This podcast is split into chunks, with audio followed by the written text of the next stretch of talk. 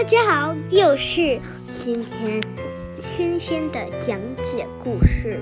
那我的讲解故事呢，当然就以我的个性为主。好了，今天的故事呢，就是关于皇后与仙境的故事。一、二、三、四。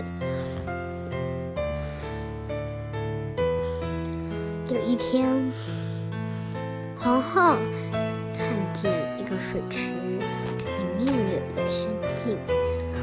看好之后，他就觉得跳下去可能比较好。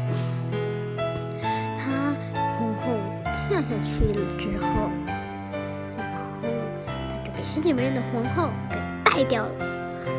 然后呢，他抓起了一条鱼。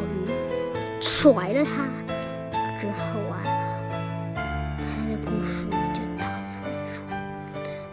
但皇后的故事将还没结束，但还没结束那个过程，他都已经仍然称重了。他仍然称重的时候，这个故事当然就是结束的故事。那之后的故事，我们下次再聊吧，拜拜。